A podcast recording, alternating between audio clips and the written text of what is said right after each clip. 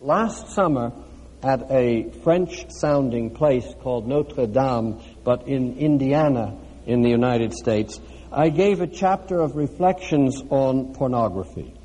And my point there was to, uh, to show its relation with imagination in general, its vital importance for differentiating imagery, and therefore differentiating instinctual behavior. When the images change, then the behavior changes. That is, pornography's psychological, artistic, and social importance.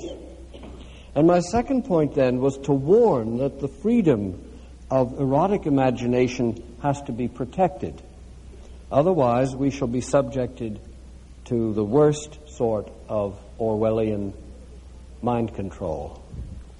Some of this mind control is already being built into our Western legal system, for instance, in Canada, where a law written in part by Catharine MacKinnon, that's the wife or, well, I think she's the wife of Jeffrey Masson, who's well known to some of you, prohibits pornography that is harmful to women, even if the prohibition infringes upon freedom of expression.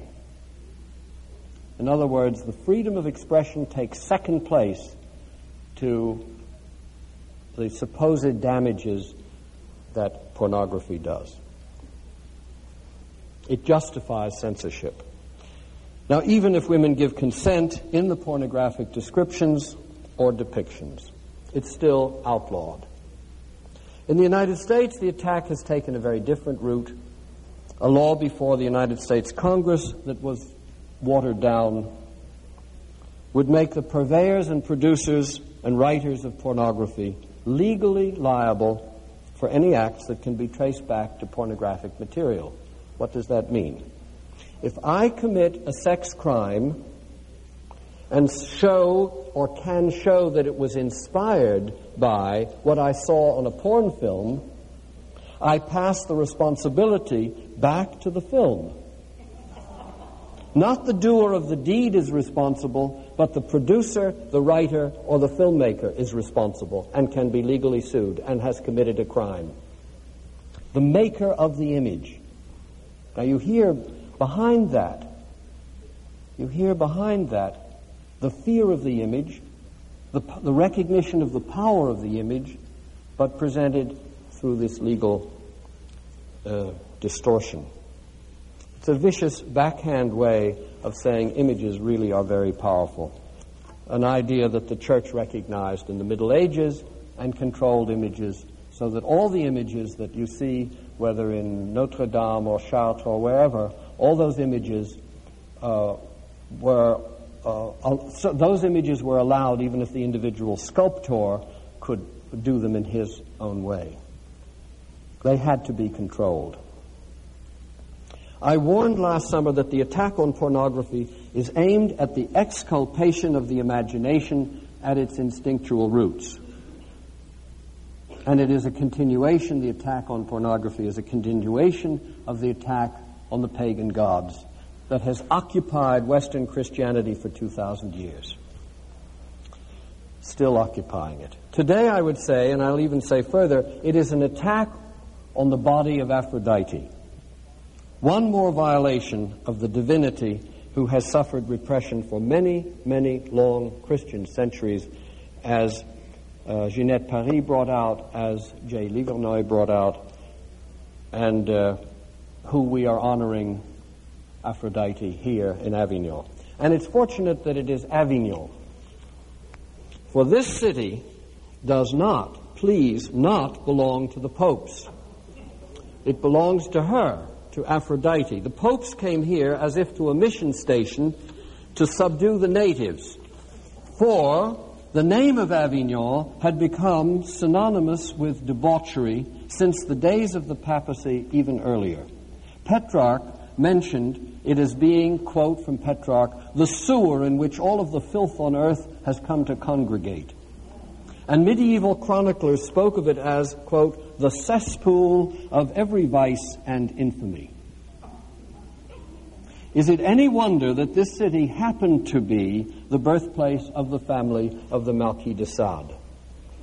This aspect of Avignon's reputation spread abroad, and great cities of Europe, like Rome and Barcelona, baptized their red light districts with the name Avignon. So widespread was this connotation that in Italy, the expression andare agli Avagnesi was a slang expression suggesting a visit to a bordel. This is Pink Madness City. And lest we forget, says France Borel, the image of a brothel gave birth to that painting, Demoiselle d'Avignon. That masterpiece painting of Picasso's, which starts Cubism in a big, nude, pink, crazy way. Its original title was not Demoiselle d'Avignon, but its original title was Le Bordel d'Avignon. Years later, in 1933, Picasso explained to Kahnweiler, his dealer, quote, Picasso talking now, you know, of course, that it was called Le Bordel d'Avignon in the beginning, but do you know why? Avignon for me was a name I had always known, a name connected to my life. I used to live a few steps away from the Calle d'Avignon. It was there that I bought my paper, my watercolors. Then, as you also know, Max Jacob's grandmother was from Avignon. We joked a lot about this painting.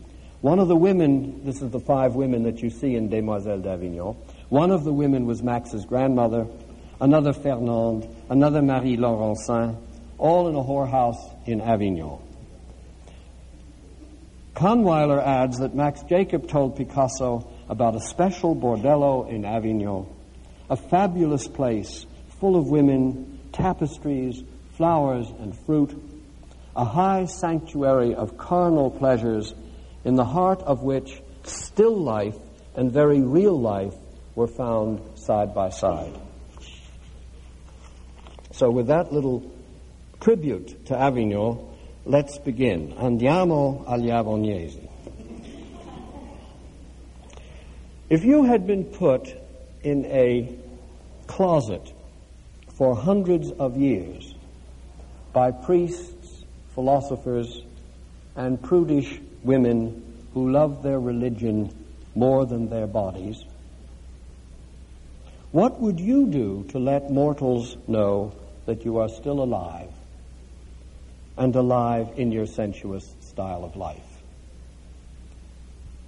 And if you were banned from actual life, except for occasional opportunities in certain circles dedicated to you, or at specific times or occupations, finding no frame in which to fit in the literal realities of medieval piety, reformational capitalism, industrial revolution, colonial administration, scientific progressivism, as it transformed into therapeutic salvationism.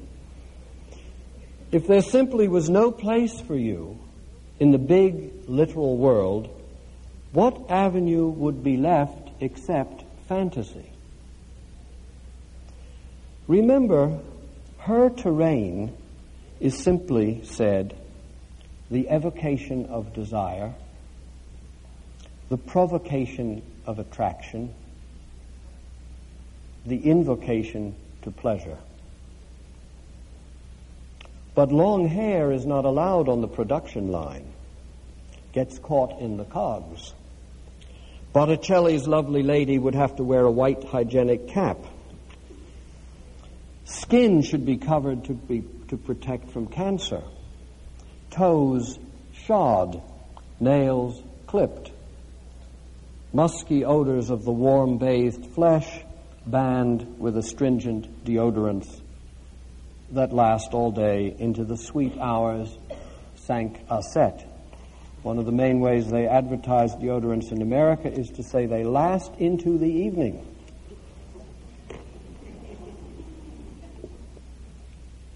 To hike with Artemis is okay. To bring a present home from work to Hera is okay. To plan strategy over competitors all day long with Athene is okay. To jog with Hercules for muscle tone and circulation, and to defeat Geras, old age, is okay. So today I'm trying to be open to what she, I hope it was she, Aphrodite said to me, a retired psychoanalyst man who saw hundreds and hundreds of dreams and fantasies and obsessional ideas that we call pornographic in the psyches of what are called patients. Those humans suffering from the absence of Aphrodite in their actual lives. So to go on with her appeal, I am not happy, she said. And it is my nature to be happy. I need to be happy. No, I am not happy about being a being allowed only this one access, the access of fantasy. So I am a bit spiteful, revengeful. After all, my sister or half sister was named Nemesis.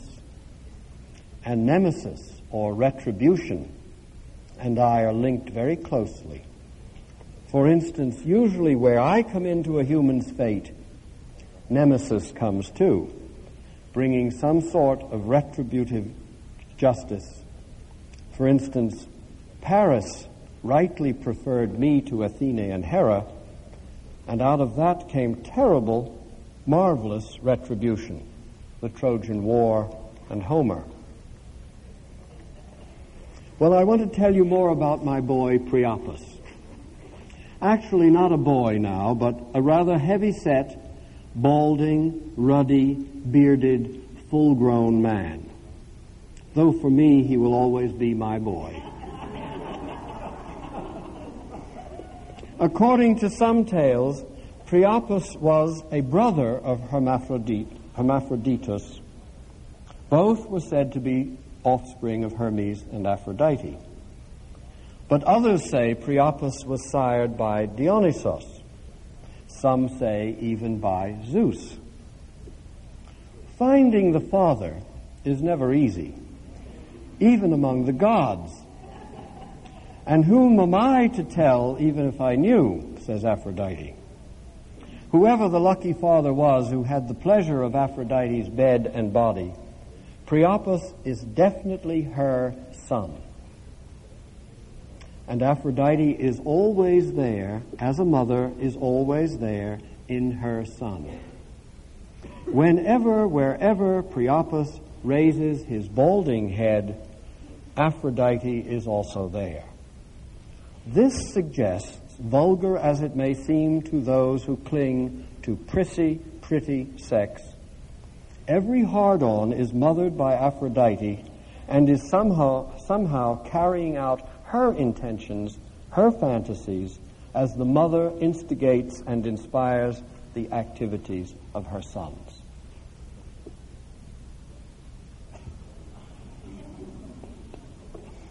Of course, as the stories go, Aphrodite was horrified by the gross genitals of her baby boy. She could not bear the sight of him. She saw them as a deformity. So hung up she was on her notions of beauty. Interesting, the intolerance of Aphroditic criteria of beauty the intolerance of Aphroditic criteria of beauty. I think that's important. It's, it's as if she took possession of the idea of beauty and there could be no other kind. There is a lesson here for all you worshippers of the shapely, the perfect, the lovely, the smooth, and pleasing ideas of beauty. But to go on, she bore him, but she could not bear him.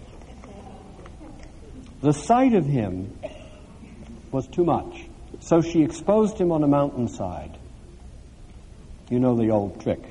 A shepherd found him, that marvelous figure, the shepherd. like the one who found Oedipus, the one in Shakespeare's Winter's Tale who saved Perdita. And all of us go on with this mytheme in therapy our abandonment from beauty, our rejection by the mother, our genital peculiarity or inferiority or grandiosity, saved by the greatest of all shepherds, Jesus Christ. And you know that J.C., with the shepherd's crook, the bishop, the Savior, one of his fundamental images is the Savior with the shepherd. The shepherd, he's the shepherd, the good shepherd. But this shepherd, and David Miller has done a great job on this figure in one of his early papers, this shepherd is able to save Priapus. Not because he is a compassionate redeemer, but because he is himself perverse, crooked as his crook. The shepherd's god is usually Pan, the goat god, the inventor of masturbation. He is peculiarly twisted himself. And he lives his life liminally at the edge of civilization, half wild, and is also the shepherd, a source of one of the main streams of our poetry, bucolic poetry, and sexual poetry, chasing maidens all the time, shepherds, and one of the main streams of our humor, like What is Virgin Wool? It comes from sheep that can run faster than the shepherd.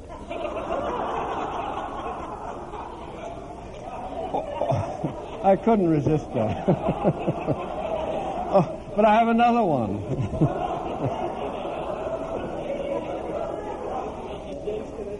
yeah.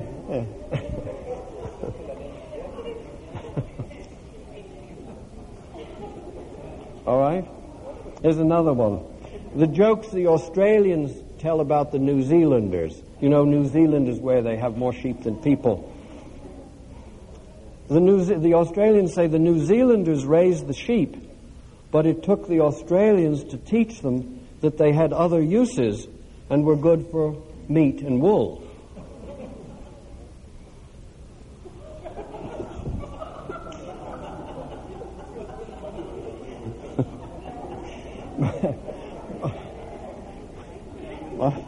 But that, that's we're, we're almost finished with the shepherd now.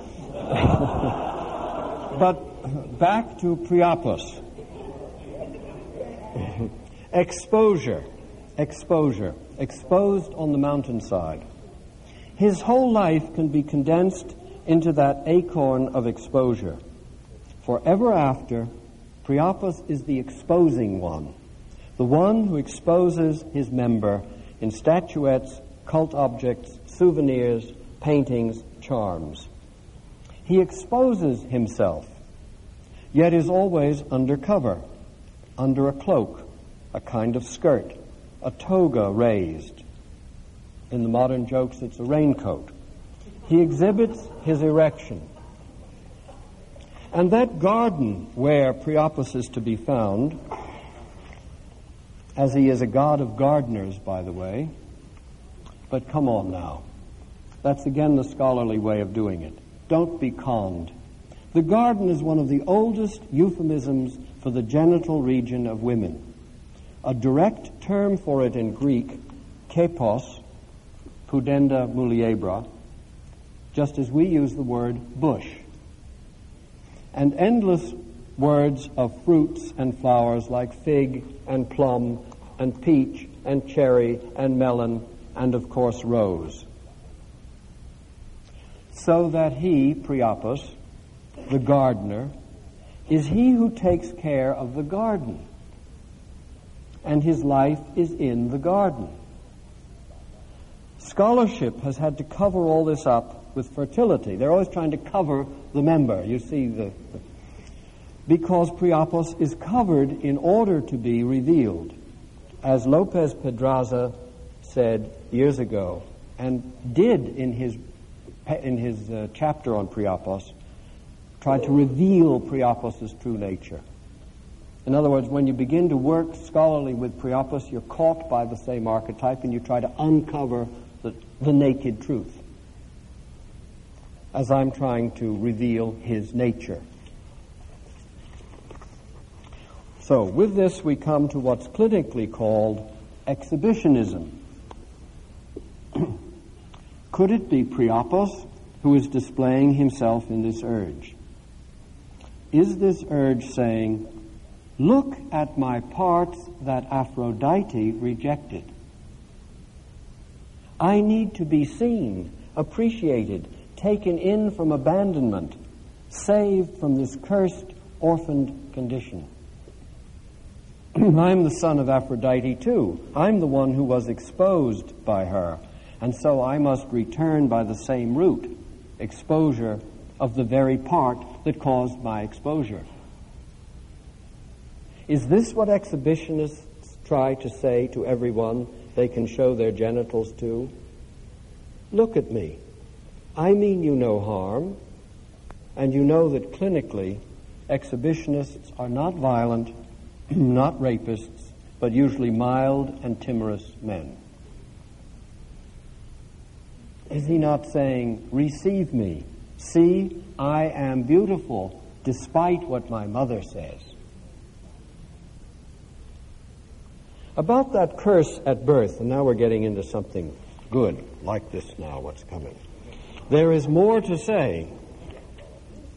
The gross genitalia that so horrified Aphrodite's sensitive good taste, that penis that surpassed the standard benchmarks for the standing male member, do you know the full story of his birth? Well, it's high time you did, because Aphrodite, about to give birth, retired to a town on the Hellespont called Lampsakos, a place later that considered Priapos its founding hero god. For there he was born, and later his cult was celebrated. And coins bearing his image were cast, and Priapian rituals performed. Heroic Alexander wanted to destroy the town for its pornographic excesses. Now, Hera, yes, Hera, was enraged at the trifling of Zeus or of Dionysus, Zeus's son by Hera's despised rival Semele. So either Dionysus or Zeus was supposedly the father of Priapus in Hera's mind. And all that, well, those were enemies of Hera, and she did not forgive. In Hera's mind, this child to be born was an insult to her because it was directly or indirectly from Zeus. And she, Hera, queen of heaven, who was not chosen by Paris, and so on and so forth, Hera, known for her spite, and it doesn't matter her reason about Zeus, the child to be born would be a living testimony of philandering, the very progeny of philandering, which she was, in her ordained way, to be the opponent of. So she did her own cheating and deception by proffering aid to Aphrodite during her lying in and birth pangs. So Aphrodite was going through the process of birth she was suffering. She was in pain. Hera said, I will come and help you. She touched Aphrodite's belly with her finger, causing the child's unshapeliness. So you must see the long finger of Hera in the gross genitalia of Priapus. She is the source of what Aphrodite sees as deformity. It is the Hera archetype, if you will, that causes us to see Priapus as we do. Let me say that again. It is the Hera archetype, if you will, that causes us to see Priapus as deformed and distorted as we do. Now, the enormity of Priapus has many gods in it, lots of gods. It can't be read simply. As Lopez Pedraza says, each Priapian excitation has in it the power of Aphrodite, of Dionysus, of Hades, of Zeus, maybe Hermes, and so on. But in all of this, let us never forget the finger of Hera. This is what a polytheistic psychology teaches about any event. There is a complex imagination released rather than a simple explanation. We get a story rather than a reduction. And each mythical story involves another story. As the German romantic said, never, never does one God appear alone. Now, I stress Hera here because the other sons of Aphrodite and favorites of hers, Aeneas and Hermes and Anchises and Paris, Hermaphroditus, Adonis, Eros, Dionysos, all these figures around her were certainly not malformed. Priapus was the only one, the only one touched by Hera. Only the one touched by Hera. One touch of Hera, and the Priapic becomes deformed, vulgar, gross. We turn from it. The Priapic moment and the pornography that it brings about or shows it via John Holmes, and we regard it as excess and most unbeautiful, we turn from it. Hera would like only one kind of erection, that which serves the mating instinct, the mating kind. Jay pointed this out yesterday in regard to Erzulie. The coupling husbandly kind suits Hera. Hera is then the authoress of the banning of hardcore porn, the direct kind that shows erections and invites Priapic erections, that shows erections and invites Priapic erections. She would exclude the excessive sexual imagination to keep it within the bounds of conjugal relationship. It is she who makes it ugly not that it in itself is ugly and crude. She causes it to be placed, marginalized on the mountainside, to the red light district, to the combat zone. Now, I'm not here to um, blame Hera or to invite her enmity. I have enough troubles in her domain. In fact, dear lady, I regard myself as one of your devotees, having done obeisance in your sacred places in Sicily and Paestum, and have made notes for a little book once on your, in your favor and on your virtues for our culture. Nonetheless, Hera, allow me this analytical moment of penetration into your preserve. The localization of Priapian sexuality, the coarse, the rude, the red, in a red light district, the banning of the sex shop from the nice married neighborhood, is a geographical literalization of a mythical domain. Seduction, pornography, perverse, and you know, perverse means turned or twisted and that one of the marks of the Priapic is that his genitals were twisted and turned to the rear, that is, perverse, turned back in around. All of this is a metaphor, perhaps as well as a physical sign, does not belong, this kind of perversion, does not belong at home where the twists of imagination are supposed to be domesticated. That's one whole point of the Zeus Hera story domestication. And St. Paul, too, said, It is better to marry than to burn. Marriage is not for burning, it is for cooling off the pink madness. Hera's, Hera's domestication is supposed to calm it all down so that after a while people say, Where did it all go? To make this clearer, Hera, in one of her tales, told yesterday so well by Ginette Paris, had to get Zeus away from his obsession with the Trojan War, get him off his job, his watcher's perch above the battlefield. out of his CEO's office, if you will. So Hera asks Aphrodite for help to make her seductive. And Aphrodite lends her some stuff, a girdle, to, mask, to make her more charming. Only sexual attraction will get to Zeus. Right? See the see the the role of sexual fantasy. That's the only thing that will get to him. Pull him out of the office.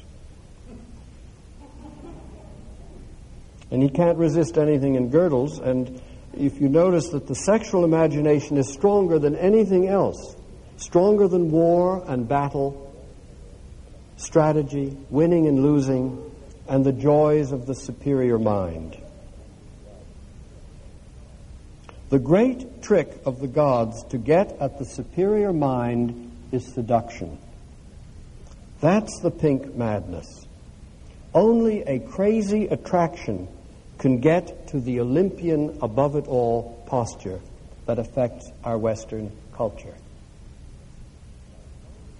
Again, only a crazy attraction can get to the Olympian above it all posture that affects or afflicts our Western culture. Mm-hmm. Yes. Only pink madness can get to the Olympian above it all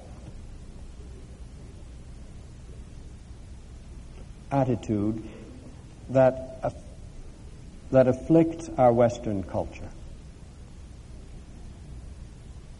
It takes seduction the temptation of the pink to bring it down.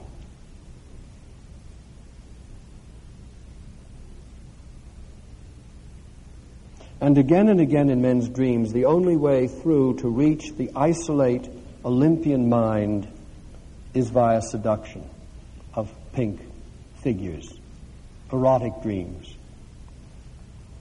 I mean, this is also Bizet's Carmen in a way, isn't it? But Hera did not want to do any of this in the open, the seduction of Zeus. So we're back again to our theme of concealment and exposure. Those priapic themes that I began with. For Hera wants to keep sexual acts concealed and private. Hera does not say, let's just do it right here and now. It's got to be her place. She says, I could not, not I, return to the house after rising from a bed of love in the open. It would not be seemly. That's Dionysian, that's animal.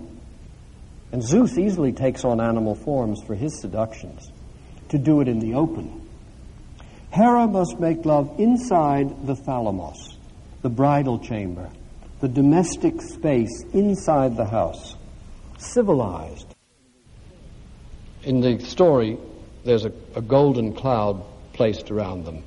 And a kind of romantic fantasy makes it possible. But this is not priapic. Priapic belongs outside. Not in the wild hills of Dionysian ecstasy or the rocky, wild places of Pan's chases. Priapus is in the garden and the orchard, the cultivated regions around the house but not in it.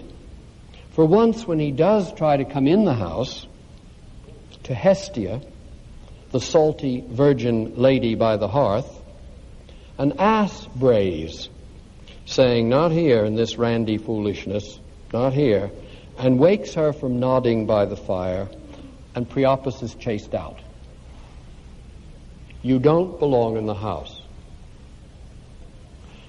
This uh, ass is very important. This donkey, this burro, this. That's his animal. As the goat is Pan's, as the owl was Athene's, and the dove Aphrodite's.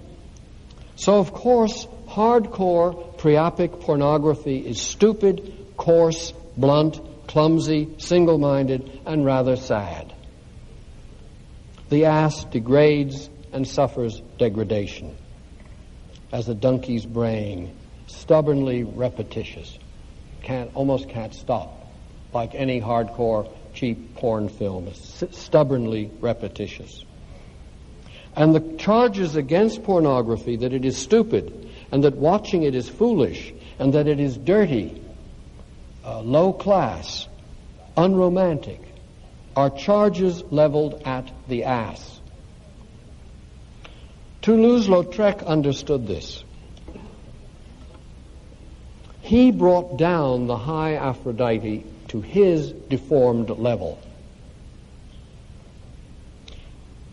And there's a little passage where he says, Toulouse-Lautrec, he asked several women half undressed in colorful shifts and dressing gowns to dance to a player piano, holding each other by the waist. He had them move forward and back so that they would face him.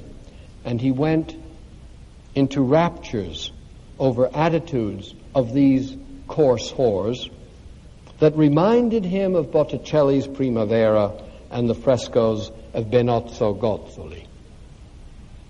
You see, with Toulouse-Lautrec, you get the capacity to make the ass part of the whole, the donkey, the burro part of the whole pornographic into images.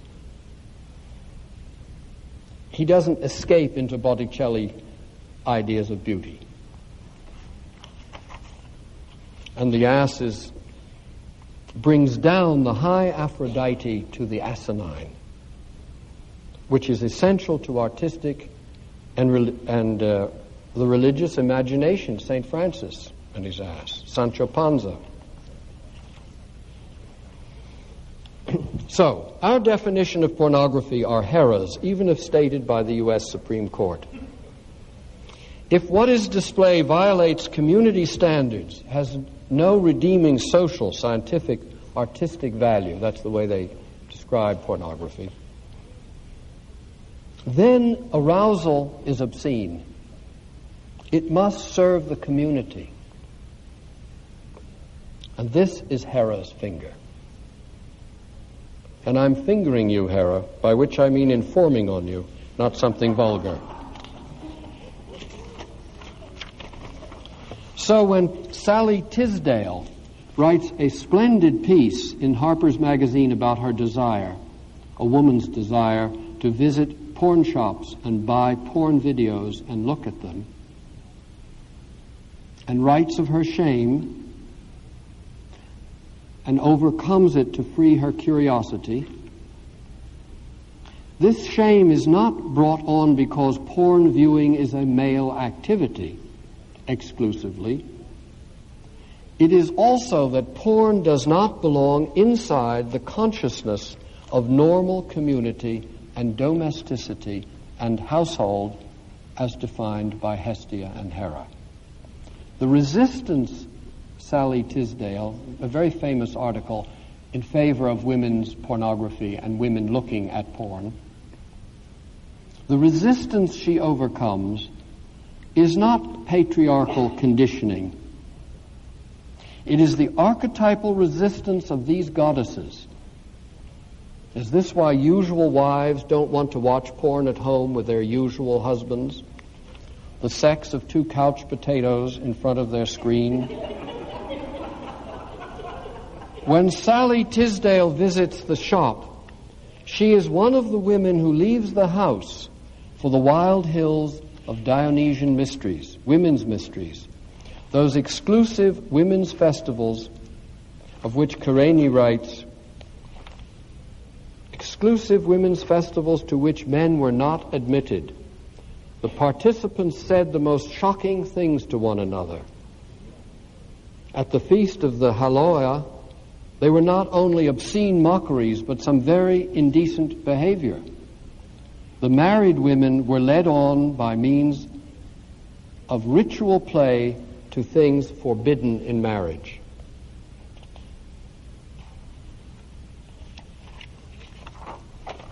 So I've taken this time to tell the story of the origins of Priapus and of Hera's finger on Aphrodite's belly, of his exposure, his marginalization, in order to realize that a curse has been put on Priapus and therefore on all vigorously erected image consciousness, that aroused imagination which pornography seeks to achieve. It is blamed for male violence the beating of wives, sexual excesses, molestation of children, rapes. All this argumentation is part of the curse put on the Priapic by Hera and by her domain of the domestic, the communal, the societal over this child of Aphrodite, Priapus. I have a little bit more. If we all have patience still, yes? You want to stretch? the most recent appearance, by the way, of Priapus in public life was at the exposure of Clarence Thomas, a stocky, middle aged, balding, swarthy, if not ruddy, asinine man, before the Judiciary Committee of the U.S. Senate. There, he was uncovered on TV indecent exposure, almost physical, when his penis was referred to as Long John Silver, and there was mention of a suggestive, seductive pubic hair in these hearings before the United States Senate Judiciary Committee. May I remind you that one of the many plants used to honor Priapus with garlands and leaves and wreaths and flowers and ferns was the adiantum. In Roman times, this plant was known as Capillus veneris, or maiden hair, or Our Lady's hair, and, quote, the hair implied in these names was that of the pubis. Now, if Eros, Hermaphroditus, and Priapus are all her sons. They're brothers, then, in a sort of halfway. They're all in the family of Venus. Different, but related. So, sexual freakishness, Lopez's term for hermaphroditus, including all the transsexual surgery, cross dressing, bisexual lifestyles, drag, and get up, shows some of the pink madness of Aphrodite a madness now permeating even the United States Navy and Marine Corps via hermaphroditus. The fear of the freak, called homophobia, especially when hermaphroditus is fused with his brothers, that is, with heroic, handsome Aeneas, and with Eros, and falling in love, and with the priapic fear of an erection in the shower, when they get mixed together, pink, you have pink madness inside a light cruiser. That's, of course, a warship there, the light cruiser. We have spent a disproportionate time with Priapus because he is instrumental in most hardcore porn, either at, as what's depicted or what it's aimed at. If there is a God in the disease, as Jung says, the God is Priapus. And porn is aimed to resurrect his erection. For the idea of divine resurrection must be recaptured from Christian usurpation and placed where it today belongs. The insurrection of the flesh, as St. Augustine called his libidinal desires. The resurrection of the pagan powers the animal divinities of erections, like the baboon who greets the sun of the Egyptian new day, the ass that brays and the cock that crows at dawn, at the return of the pagan light after Christianism's cloacal cloaking of the ancient imaginative powers of pink pleasure. Can you handle that one?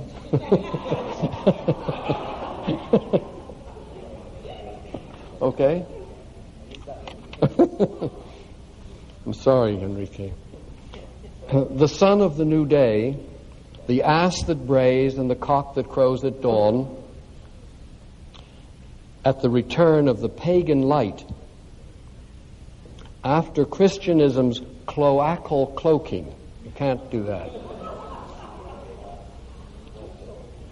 Of the ancient imaginative powers of pink pleasure. Pink madness also invades, the, especially the commercial world. As I said, what she calls fantasying, we call advertising. Selling shampoo, brasiers, Hawaiian Islands, Aegean Islands, coffee beans, Dove soap. It sells the skin of automobiles and the smooth, hairless bodies attached to NordicTrack and Nautilus machines. All these images are varieties of softcore porn. Do you have that distinction, softcore, hardcore porn?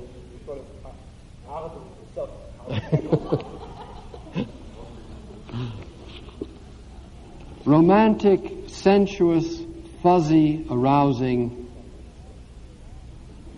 And the god here, or daimon, of the softcore is less Hermaphroditus, the freak, or Priapus, the prick, than their lovely brother Eros. His inflammatory sexuality, or seductive sexuality, his otherworldly attraction, his constant courting of the soul, this eternal winged troubadour, tempting Psyche to swoon with pleasure. Follow me. Come with me. Fly with me. I will give you voluptuousness. You recall their child, I suppose. That's Voluptas, Aphrodite's granddaughter. Though I can't imagine she likes to be a granny and never mentions this descendant of hers in that way. Anyway, that child of Psyche and Eros was called Voluptas, as Nor Hall mentioned earlier. And the definition of that in the staid Oxford English Dictionary is voluptuousness of, pertaining to, derived from, resting in, or characterized by gratification of the senses, especially in a refined or luxurious manner, marked by indulgence in sensuous pleasures. That's precisely what consumerism offers voluptas, indulgence in sensuous pleasures. So, Aphrodite, banned from our secular civilization, returns right into its very heart not only via her son Priapus and his arousing porn, but through the appeal of consumerism, its soft core aura that makes us want, desire, reach out for. The Greek word for reaching out for, orexis, stretching of the fingers, anorexia, without appetite, stretching of the fingers. Appetite related to petere, to seek, to go for it. Petition seeking, begging, and to petulance, the feeling when you don't get what you beg for. Inside that word appetite, the shopping drive of consumerism, is ptero, the wing of a bird. Our stretched hands are birds' wings. Also, as homologues to the structure, the actual structure of the bird's wing is the human hand. Our reach of desire is the wing of a bird. There's a spirit in our yearning. All I'm saying now, very simply, is that Aphrodite's pink madness runs the world sub rosa in the disguise of the consumerist economy. Shopping is the number one leisure activity of Americans after TV, which is also shopping. She keeps the whole world in desire and out there shopping, lured by the soft sex sell of softcore porn. And it takes all the Puritan power of denial to refuse her. No longer in the straight laced way of the Methodists, no dancing, no bare legs, no cosmetics. But now, no more catalogs, no more TV. I won't watch, I won't go shopping. Just say no to shopping.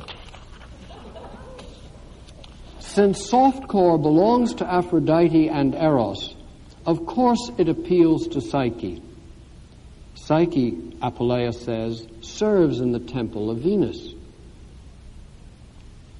Our psyches are caught in the Amor and Psyche tale just by letting ourselves be allured. Remember the difference between Aphrodite or Venus and Eros is that Eros is the drive that makes you desire, but Aphrodite is what makes something light up so that you want it. She's the touch of beauty. She's not active. She radiates from within something so that Eros goes for it. I want to defend the soft core, particularly because the priapic proponents of hardcore laugh at it, put it down. They want the real thing hardcore. They want organ grinding, crotch shots, hard ass hard ons, no romance, no chiaroscuro, no suggestion, no ambiguity, no fuzzy, soft, pink, orange titillations. More the level of the braying ass than the cooing turtle dove. More a joke and a jab than a gasp and a moan. Hardcore may have many gods. Saturn and sadism, as Tom Moore writes, Pan's masturbation and rape, the child and the hero, the virgin and the nymphets. Hardcore may have many gods in it. Saturn and sadism, Pan's masturbation and rape, the child and the hero, the virgin and the nymphets. But the hardest core of all today is the reverse side of Christian repression Satanism's child porn.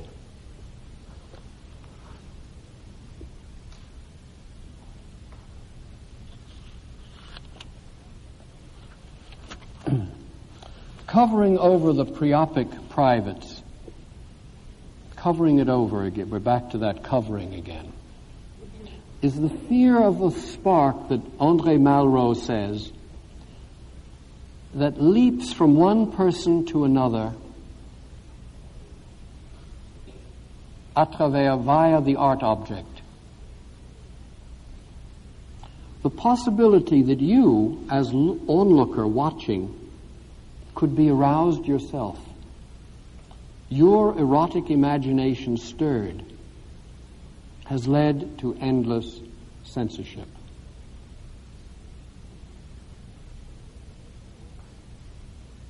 One of the most famous being that by Pope Paul IV censoring Michelangelo's Last Judgment in the Sistine Chapel.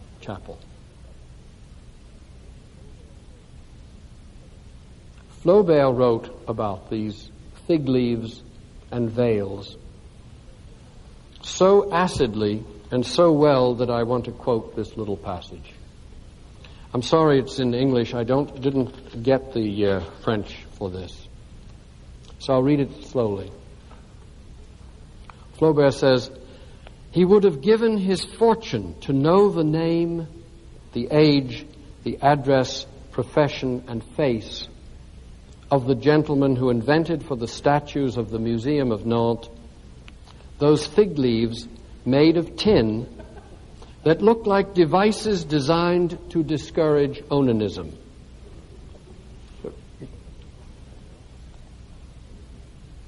Flaubert's talking about the museum in Nantes. Have been outfitted with these shameful metal drawers that sparkle like pots and pans one can see that this work was long premeditated and that it was executed with loving care. The edges are scalloped and they are affixed with screws.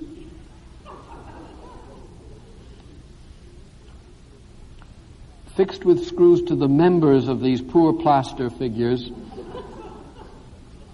now flaking away with pain.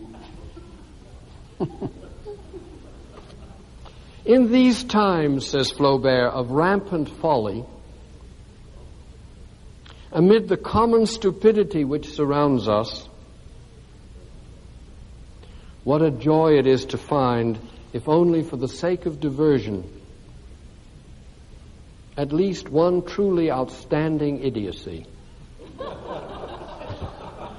One gigantic stupidity. See, the ass has come in here, but now it's not in terms of the, the figure, it's the stupidity with which we react in our censorship.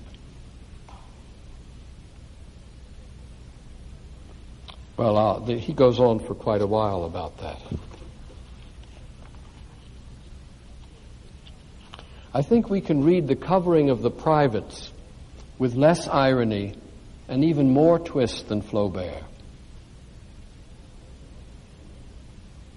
Because Priapus is both covered and exposed, present and absent both. Absence makes the heart grow fonder is more intriguing. As, for instance, the most important of all cover ups of genitals in our culture, the naked Jesus of the crucifixion.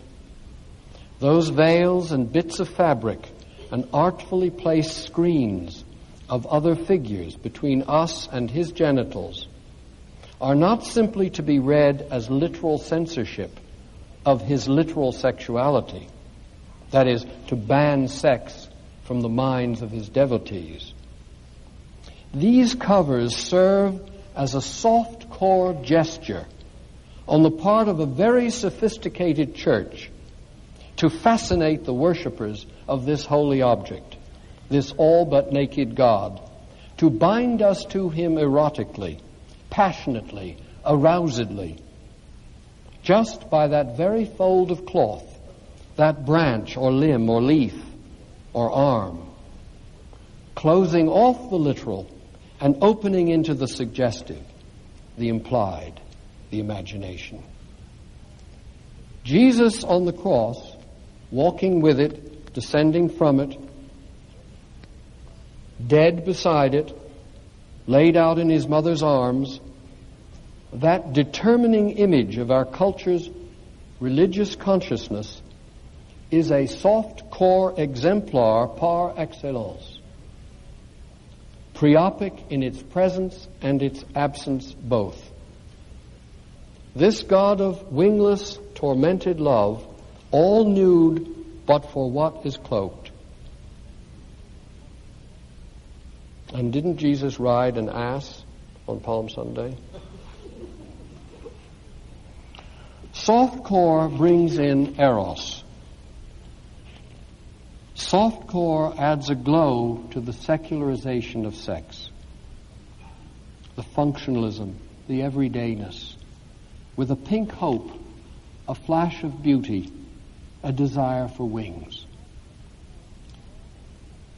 Softcore porn is far more significant than hardcore because it is more a symptom. It both denies and yet offers what the psyche wants. It is, as Freud said of symptoms, a compromise. Softcore invites the soul's longing, but only tantalizes it with expectations and imaginations of fulfillment. On a faraway shore, with a faraway lover, unknown, unseen, like Amor in the night, in a faraway dream paid for by your MasterCard. if we truly understand the nature of this figure, the, the eros aspect, this brother of Priapus, this style of Aphrodite's pink madness, we would know that he is the God of the far away, the transporting one, one of whose manifestations is in the form of yearning or pothos, longing. Because he had, Eros had one form of himeros, which was immediate present desire, And another form was the desire for the absent, which never goes away and is never fulfilled, and one longs always for more. a longing for what is not real, here, hard, now, sure, known, red, but away, soft edged, unknown, rosy, and of imagination. Remember that Eros, in another tale, is parented by one of his parents is called emptiness or neediness, always wanting something more that isn't here. The light of Eros at dawn and dusk softens the brutal and banal day of facts with the sweet impossibilities of images. And the dominant desire in all softcore porn, the great temptation of softcore romance, is the sacralization of sex. Sex turned to mystery, redeemed from the secular by Aphrodite's charis. As one seeks the unknown encounter, the stranger, the eyes across the room, the nape of a neck, a leg, the glint on hair fall that catches the breath and releases the pink madness, the yearning for a first time, clasped, breathless bodies in a new place with a new person, in a new way. Absence become presence, pothos become himeros, in sacred space, even if a room in a motel. Softcore porn is thus not an idealization of sex and therefore, as Freudians would say, a defense against the real thing. Rather, softcore is its pothos aspect, the romantic, platonic desire, clothed or unclothed in pink, to suffuse imagination with an erotic tinge, to give wings, a frisson, that reminds and calls to more, to farther, to other, to better, a wondrous lifting, not for this world and reminiscent of another, or filling this world with the radiance of another, filling this world with the radiance of another world, which was always the main purpose of Aphrodite and the main significance of her smile. Thank you.